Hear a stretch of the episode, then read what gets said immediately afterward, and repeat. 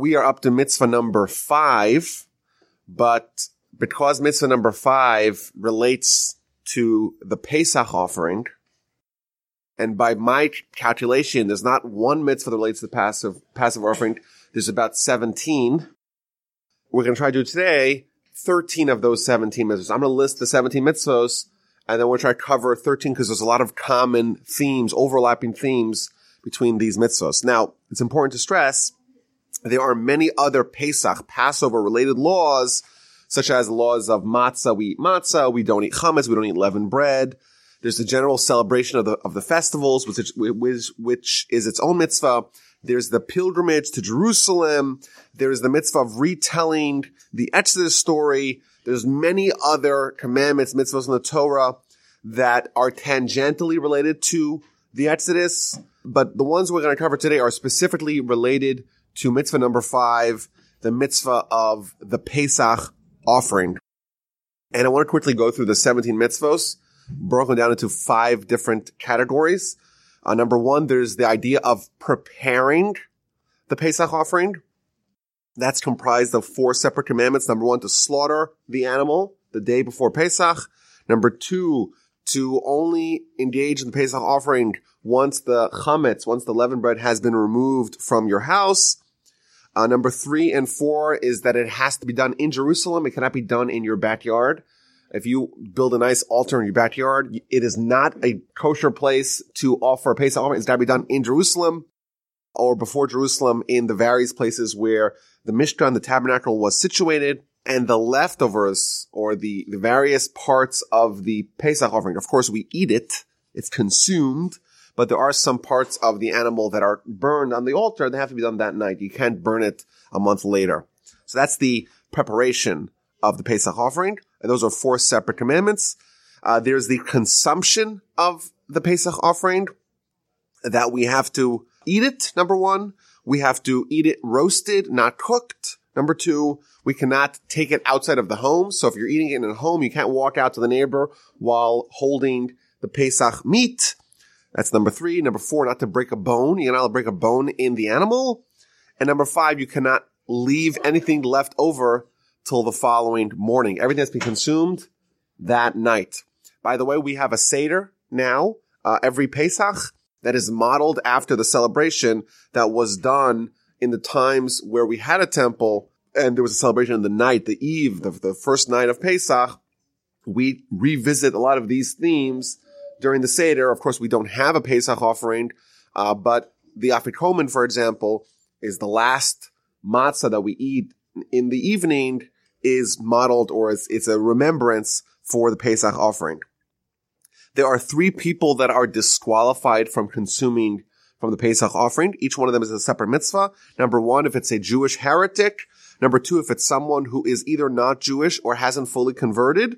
And number three is someone who is uncircumcised. And even if someone is uncircumcised for halachic reasons, for example, if someone is a hemophiliac, God forbid, they cannot be circumcised, but still they're not allowed to eat from the Pesach offering. Uh, there are four more mitzvos related to a makeup date. If someone is not able to make the Pesach on the 15th day of Nisan, which is the day of, of Pesach, they make it a month later, and the four mitzvahs related to, le- to that.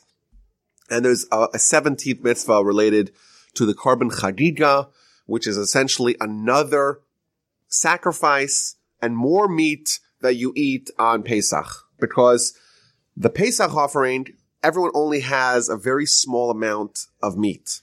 You have an animal, it could have hundreds of pounds of meat, but there'll be hundreds of people or even thousands of people that each get one small little bit. As long as they eat the size of an olive's volume, that is sufficient for them to fulfill their responsibility of eating from the Pesach offering.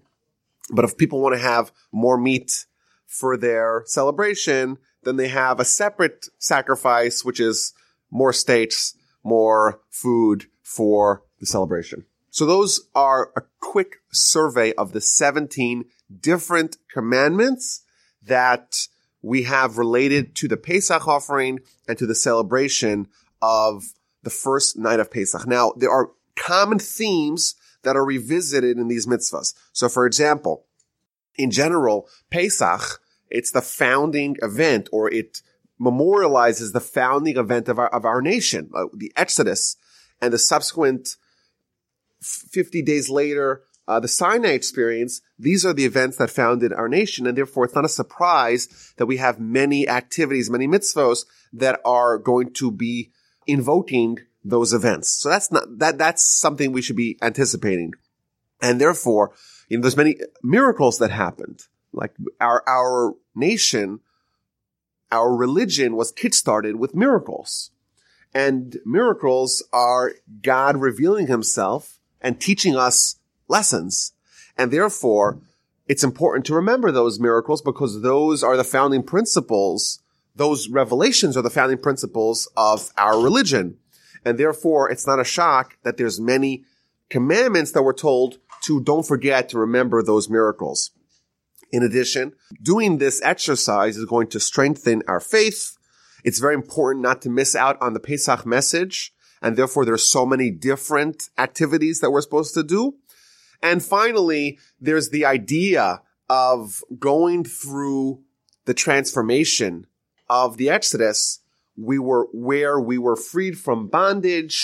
We were slaves and then we became like royalty. We became from slaves of Pharaoh to being labeled a kingdom of priests and a holy nation. We became like children of God. We're princes and princesses. There's this transformation. We were slaves and now we're like kings. And a lot of those ideas are manifest in the Pesach offering. So that's the general overview. I want to go through some of the details of, of this mitzvah. So the first thing is that we have to actually offer this sacrifice the day before Pesach. So Pesach begins on the 15th day of Nisan. And the day before, the 14th day of Nisan, what's called Erev Pesach, that's the busiest day of the Jewish calendar. In the morning, we're trying to get rid of all the chametz, all the leavened bread. That's the morning activity. Once that's done, you have the afternoon or mid-morning to afternoon activity till the evening, which is now is the only time to sacrifice the animal. Beforehand, we already have to be part of a group. So if I have an animal, I have a sheep, for example, this is my Pesach offering, I'm not going to eat the whole sheep. We have to finish the whole sheep by tomorrow morning. I have to be part of a group of 500 people that this is our sheep. And we have to have a representative taking the sheep to Jerusalem, or we probably all are already in Jerusalem, but going to the temple and not losing track and not swapping animals because this is our animal and no one else can partake in our animal because we're part of this group and we cannot partake in anyone else's animal. So it's a lot of logistics if you just think about it. The Talmud even describes the chaos or the control chaos that reigned in the temple on the eve of Pesach. You have thousands, maybe tens of thousands of people in the temple grounds, tons of sheep. Can you imagine how much noise, what it smelled like? And everyone's kind of trying to keep track of their animal and making sure that it's an efficient process. And the Talmud even describes that they would have shifts. There was three shifts. There's a whole group of people part of the first ship, shift. They try to process it as quickly as possible, and then they clear out the, they clear out the temple and bring in the next shift. And this is done over, you have six or seven hours to get this all done.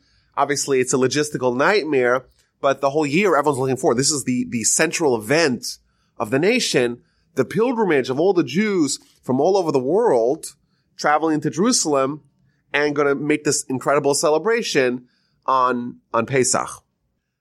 And it's kind of similar to what we have today. You know, we have Jewish families across the world on Pesach, on the night of Pesach, getting together, coming from different places, going to visit your parents, having your parents come visit you, siblings. It's, it's kind of like this get together event that is modeled essentially after what happened in, in, in Jerusalem on Pesach. Now, it's interesting that there's only two positive mitzvos that are so important, so central to what the Almighty wants from us in commandments that if someone neglects to do them, if someone says, I'm not interested, they are cutting themselves off. They are disenfranchising themselves from the Jewish people. There are many mitzvahs, many commandments that are negative commandments, prohibitions that if people transgress them, it's so severe that they're cutting themselves off from the Jewish people. But there's only two positive mitzvos of the 248 positive mitzvos. There's only two of them that contain that very harsh penalty, essentially, of someone divesting themselves, someone excluding themselves from the Jewish people, cutting themselves off. And that is A, the first one that we had a few weeks ago, which is the bris milah circumcision, and B, the Pesach offering. And these are the two pillars of our relationship. The Talmud even makes a connection between the blood of the Pesach and the blood of the circumcision. Like these are like the lifeblood of the Jewish nation. And therefore, if someone voluntarily says, I am not interested, this is not for me, then they are opting out of being part of the collective of the Jewish nation. And that, of course, is very, is very harsh. And therefore, one of the mitzvahs that we're told is that it cannot be done in a private session. So it used to be, uh, the temple was built by Solomon. That's about 400 years after Joshua conquered Israel. So you have a tabernacle. Moshe builds the tabernacle a year after the Exodus. And that essentially is this mobile temple that ends up in a lot of different places. And until the temple is built in Jerusalem, the permanent building, the, the, the actual uh, permanent resting place of the Shekhinah, until that's built, a lot of people are able to build their private altars. So if you live in uh, northern part of Israel or you live some other place, it's a schlep to get to Shiloh or to wherever that's the, the Mishkan, the tabernacle is currently situated. You're actually allowed to build a private altar. It's called a bama and you're allowed to offer sacrifices there if you wanted. Now, to be clear, once the temple is built, was built, once Solomon builds a permanent temple, all those other private altars are no longer valid. However, there was a significant chunk, chunk of history where there were private altars in addition to one central altar in, in the tabernacle. And there's another mitzvah here that we're told that even when the private altars are a thing, they're not now, but even when they were a thing, there's one sacrifice that cannot be offered on a private altar, and that's the Pesach offering. And the idea is that this is something which is so central to be done together in unison. All of Israel congregating together in one central location, having this magnificent event, all of us together. And therefore, even though there was a time in history where private altars were a kosher venue to offer sacrifices, this sacrifice is not allowed to be done there. Moreover, another mitzvah that we're not allowed to offer the Pesach offering until all the chametz, all the leavened bread has been disposed of. It's a prohibition. If someone has not finished burning their chametz, they cannot start the process of preparing the Pesach. And it's almost like a cutoff. There's this pre-Pesach world where there's still chametz, there's still unleavened bread. You're still living in that kind of environment. And then there's this point in time where now you're transitioning.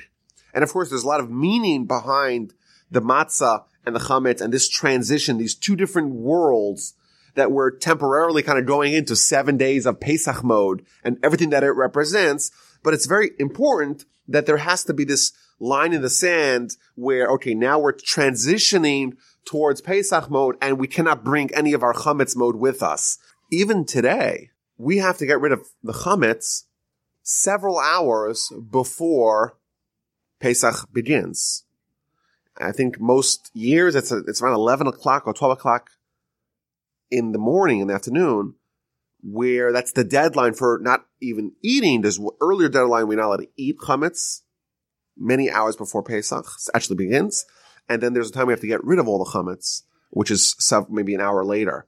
And that is, again, all modeled after this procedure, this process that we don't have anymore, the Pesach offering, because that was done at a much earlier juncture uh, in the day.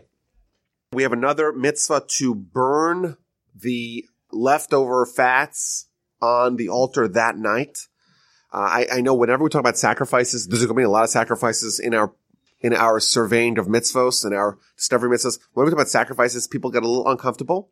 Uh, it's not something that we're used to in our uh, in our current life in modern times. Uh, but of course, it does play a big part in the Torah, and we're going to discuss what what it means, what are the various reasons behind it. Once we get to Leviticus, right now we're still in the middle of Exodus, uh, chapter twelve. Uh, but this is a sacrifice, and a sacrifice. There's all different kinds of sacrifices, but one thing that's across the board by all sacrifices is that there's some parts of the animal that are not eaten and instead are burned. And again, we might have a hard time understanding what is going on. What is this idea? What's the spiritual gain that we're gaining?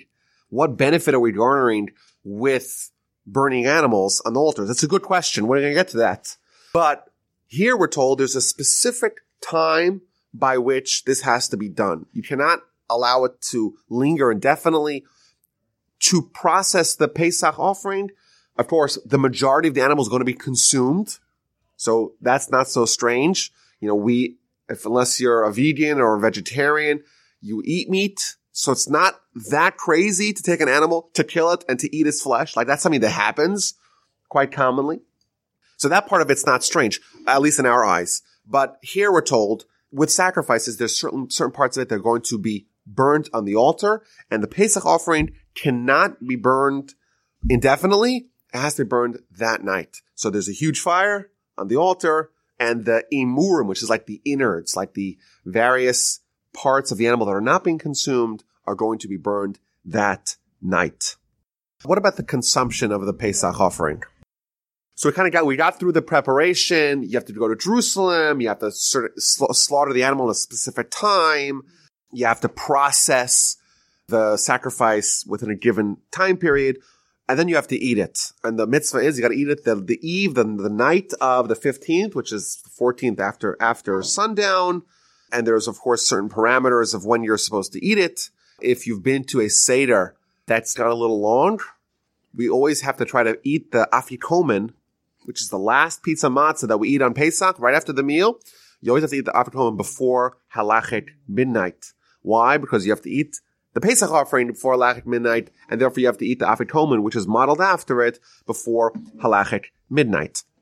Now it's interesting, we're told details about how you have to process this. Do you have a sheep, you're offering the sheep, what do you do with the meat?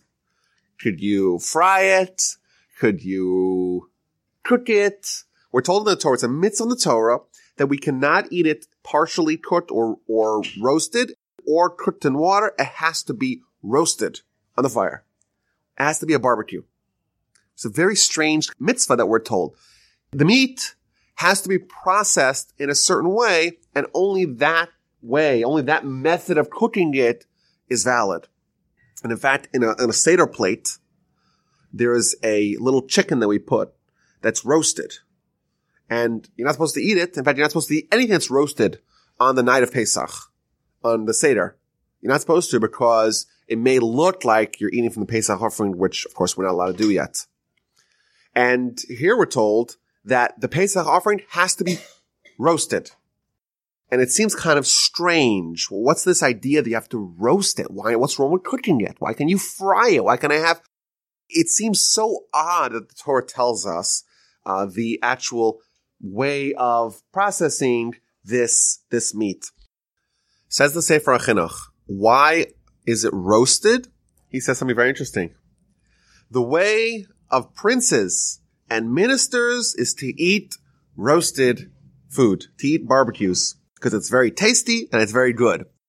But the rest of the nation, the simpletons, they can only get a little bit of meat. And if they get it, they have to cook it. Because when you roast something, it shrinks. And when you cook it, sometimes it even expands. And therefore, the king and the princess, they're not worried about the calorie count. There's plenty of food. And therefore they can make it in the best way, even if it means they're going to compromise on the calories. Whereas the poor people, they always need to worry how to maximize. How do I maximize this piece of meat? You know, how do I, you could add all kinds of other stuff. Uh, you could cook it and let it expand a little bit. But on Pesach, we're remembering that we left Egypt. We were in bondage now we're freemen and we became a nation of, of, of essentially teens. We're children of God, so to speak. And therefore, when we're remembering that, we have to eat in a way that is symbolizing our royalty. You know, if you look at the, the, the menus in fancy restaurants, the problem with the fancy restaurants, they always give you tiny little portions. He's saying like, I'm paying so much money for tiny portion. It doesn't make any sense.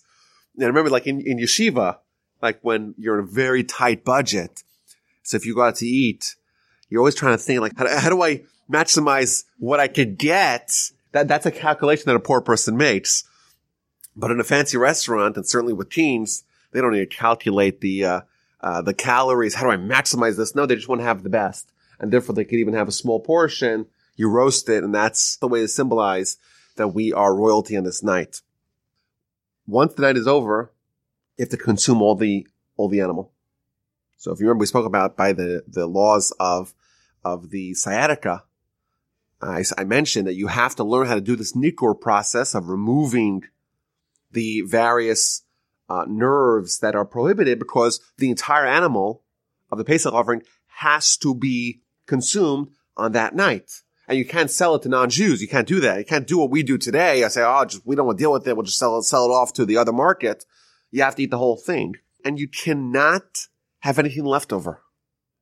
You can't take a doggy bag home. Again, this is another theme where it's trying to exhibit royalty. You know, the king doesn't worry, oh, what am I going to eat tomorrow? I have a decent food today. What am I going to do tomorrow? Let me save a little bit for tomorrow. No, the king is like, he doesn't take home uh, doggy bags from the restaurant. There's no leftovers on the menu in the palace. And therefore, again, to symbolize this idea that we're teens on this night and to remember our, our freedom and to kind of instill that into our heart, Torah doesn't allow us to have leftovers uh, not with the Pesach offering, not with the concomitant Chagiga offering. And another mitzvah is that you're not allowed to take it outside. You, if you have meat in, in this house, in this tent or whatever, this venue, you can't take a piece of meat. Look at the steak that I have and go show it to the neighbor. And again, this is a similar theme, says the Sefer Chinuch. When someone is poor and then they're suddenly presented with a bounty of food, like they right away take pictures of it. I guess that would be the modern day equivalent. You got to post it online. Look what I got. uh, look at this meal. Look how much food there is. I can't believe it. But if you're a king, you know, that's, or uh, if you're a prince or a princess, this is not something that is unique. And this is an amazing mitzvah of the Torah. One of the 613 mitzvahs of the Torah is you cannot take the Pesach offering outside of the house to show it to anyone else. such an interesting mitzvah. But again, it's the same kind of theme that if you're going to exhibit on this night the feelings of royalty, you have to play the part. The part of playing the part is that you're not going to be even impressed, so to speak. Like this is, this is what we do every night. You can't run to the neighbor. Look what we got. This is incredible. I got to show you pictures of my, uh, of my food. The last mitzvah with respect to the consumption of the Pesach offering is that you're not allowed to break the bone. And you, sometimes people don't do this as often as they used to, but like apparently inside the bone, there's like marrow. And some people like to crack it and then like gnaw at it. And here we're told by the Sefer Chinuch, again, the similar theme. This is not the ways of kings. Kings don't crack open bones and suck out the marrow. And therefore there's a prohibition in the Torah to not break the bone of the Pesach offering. It's not respectable for a king. The way he writes is, is to, to take like a bone and nibble at it like a dog. It's not proper. And there, that's only for the simpletons. The peasants do that. On Pesach, we're kings and we're trying to instill this into our heart. Every year on Pesach at this time, we do all kinds of things that remind us of the stature that we achieved at the time of the Exodus. And therefore, with, with all these things, with all these ordinances governing our behavior on this night, hopefully these ideas will be instilled in our heart. Let's move on to who can and who cannot partake in this mitzvah. So number one is a heretic, even if they're, even if they're Jewish, but if they're, if, if they're not part of the ideas of the Exodus, if they're not buying into the whole development that we achieved at the Exodus, became part of God's nation. We developed a relationship. If someone has opted out of that, it's of course quite logical. If they're not going to buy into the faith, why should they partake in the event, the central event, the Pesach offering, which is most emblematic of that development that we achieved at the Exodus? In addition, for the same reason, someone who is either a non-Jew or someone whose conversion has not been completed, because they're not part of this fraternity, they cannot partake in this uh, in this mitzvah. And finally, the third person that cannot partake is the uncircumcised one. Again, the symbol of this fraternity, uh, the symbol of the closeness that we have with the Almighty is the circumcision. And therefore, if someone is uncircumcised, even if it's not because of their own fault, they're a hemophiliac, circumcision will be dangerous for them. They're not going to be judged for not being circumcised. It's not their fault. It wasn't their choice, but they cannot partake in this mitzvah. I want to conclude this discussion uh, with a very powerful idea that the Sefer Chinuch brings. He actually brings this in the midst of not breaking a bone. And he asks, I think, the question that maybe is, is jumping out from this whole discussion of the Pesach offering. You know, we're supposed to remember the Exodus and we're supposed to have uh, feelings of royalty and things like that. But there's so many mitzvahs. By our count, there's 17 different mitzvahs that are related to this one thing, the Pesach offering that is in the temple. We hope to have a temple again to, to do it again. But it's, it's, it's all going back to the Exodus. And there's many, many other mitzvahs that all go back to the Exodus as well to remember the miracle. And the question that he asks is, why don't we just have one mitzvah that is remember the Exodus eat, eat, let's say even one for matzah, one for the sacrifice of the Pesach offering. Why so many details? Why so many mitzvos? Why so many reminders for these miracles that have happened? And then he tells us an idea, a theme that he's going to revisit several times throughout his book. And it's one of the themes of why we do mitzvos. So it's very central and therefore I want to go through it in detail.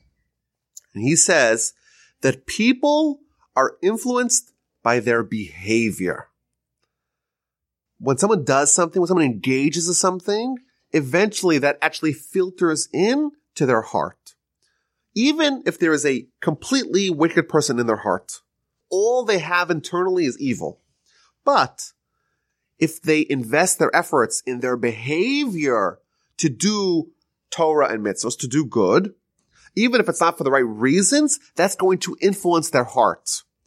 And this is the famous line that he says, Achar ha'pa'ulos nemshachem alavavos. The heart is influenced by the action. The action that you do will influence the heart. The wicked person internally, if their actions are righteous, eventually that will filter in and affect their hearts. Conversely, if someone is very righteous in their heart and very proper and very straight in their heart, and they're very desirous of Torah internally, but however, if their actions are evil, if their actions are antithetical to Torah, that will in, in fact filter into their heart and eventually it will corrupt them internally. And therefore he quotes the Talmud. The Talmud says that the Almighty wanted to benefit us, benefit the Jewish people, and therefore we have lots and lots of mitzvos and lots and lots of Torah. There's many details. And the question that maybe we could ask in mitzvos in general, so many, 613, all these details, all these laws, why so much? Simplify it. Do one mitzvah, you're good. That's a good question Of course, the Talmud, Talmud says, no, no, the Almighty want to benefit us so that we should be constantly engaged in mitzvos and that will affect our heart. Of course, the ultimate objective is our heart. But how do you affect the heart? Through the actions. The actions, the external actions penetrate the internal essence of, of man. And therefore, he advises the reader, examine your actions and your deeds because after your actions are deeds is how you will be drawn. And don't be secure and say, listen, I believe. I'm a believer. I believe in God. My heart is complete and perfect. It's in the right place. What's the difference? What do I lose if my actions sometimes deviate from the purity of my heart?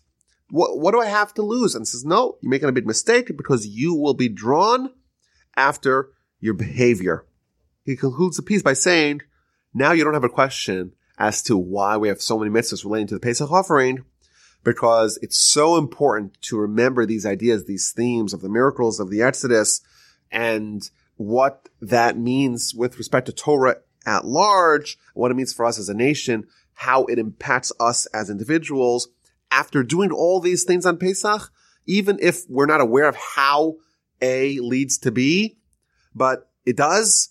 After your behavior, your heart will be drawn, and therefore these mitzvahs, there's so many details about that, and so much focus on it, and so many actions that we need to do, that of course is going to filter and change us, change us internally.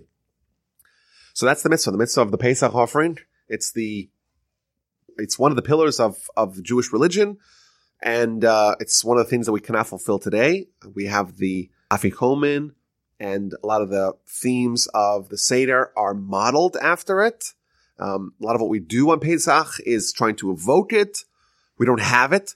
I always tell my children, what's the first thing? Maybe I shouldn't release the secret, but we're friends here. the first thing that we do once we hear on the news or we read on the tweets that Messiah has, has come, the temple's being rebuilt, the first thing you do is you book a ticket for Pesach to Jerusalem to Israel. Because if you think about it, there's being a mad rush. Once people kind of get their bearings, everyone's going to run to Expedia or United.com and going to run to book that because they realize, oh no, I got to be there for the pilgrimage. And there's, and before you know it, the prices are going to skyrocket. And therefore, the first thing you do is you run book a ticket for you and your whole family to Jerusalem for Pesach because there's going to be 15 million other people who are going to think of the same thing, but they won't necessarily, we're going to be ready for it. First thing you do, you, you go book the ticket. And they say, no, what do you mean? The Lufthansa is going to add flights. I don't know. Maybe they will, maybe they won't. Get in while it's uh, still affordable. So that's my advice for everyone. I'll share it. I'll share my secret. And uh, yeah, so that's that's that's that's the mitzvah. A lot of details in the preparation of the mitzvah and the consumption of this uh, who's disqualified, who's not, not disqualified. There's again an entire section, four other mitzvahs related to the makeup date. If someone's not able to come to Jerusalem, not able to come to the temple before, uh, uh, during the actual Pesach, there's the second Pesach a month later. Uh, we'll get to that uh, mitzvah 380, 381, 382, and 383. We'll get it, uh, get to it uh, when the time comes. We've covered mitzvahs five, six, seven, and eight. Next time we're, we're going to do Mitzvah 9. I look forward to it.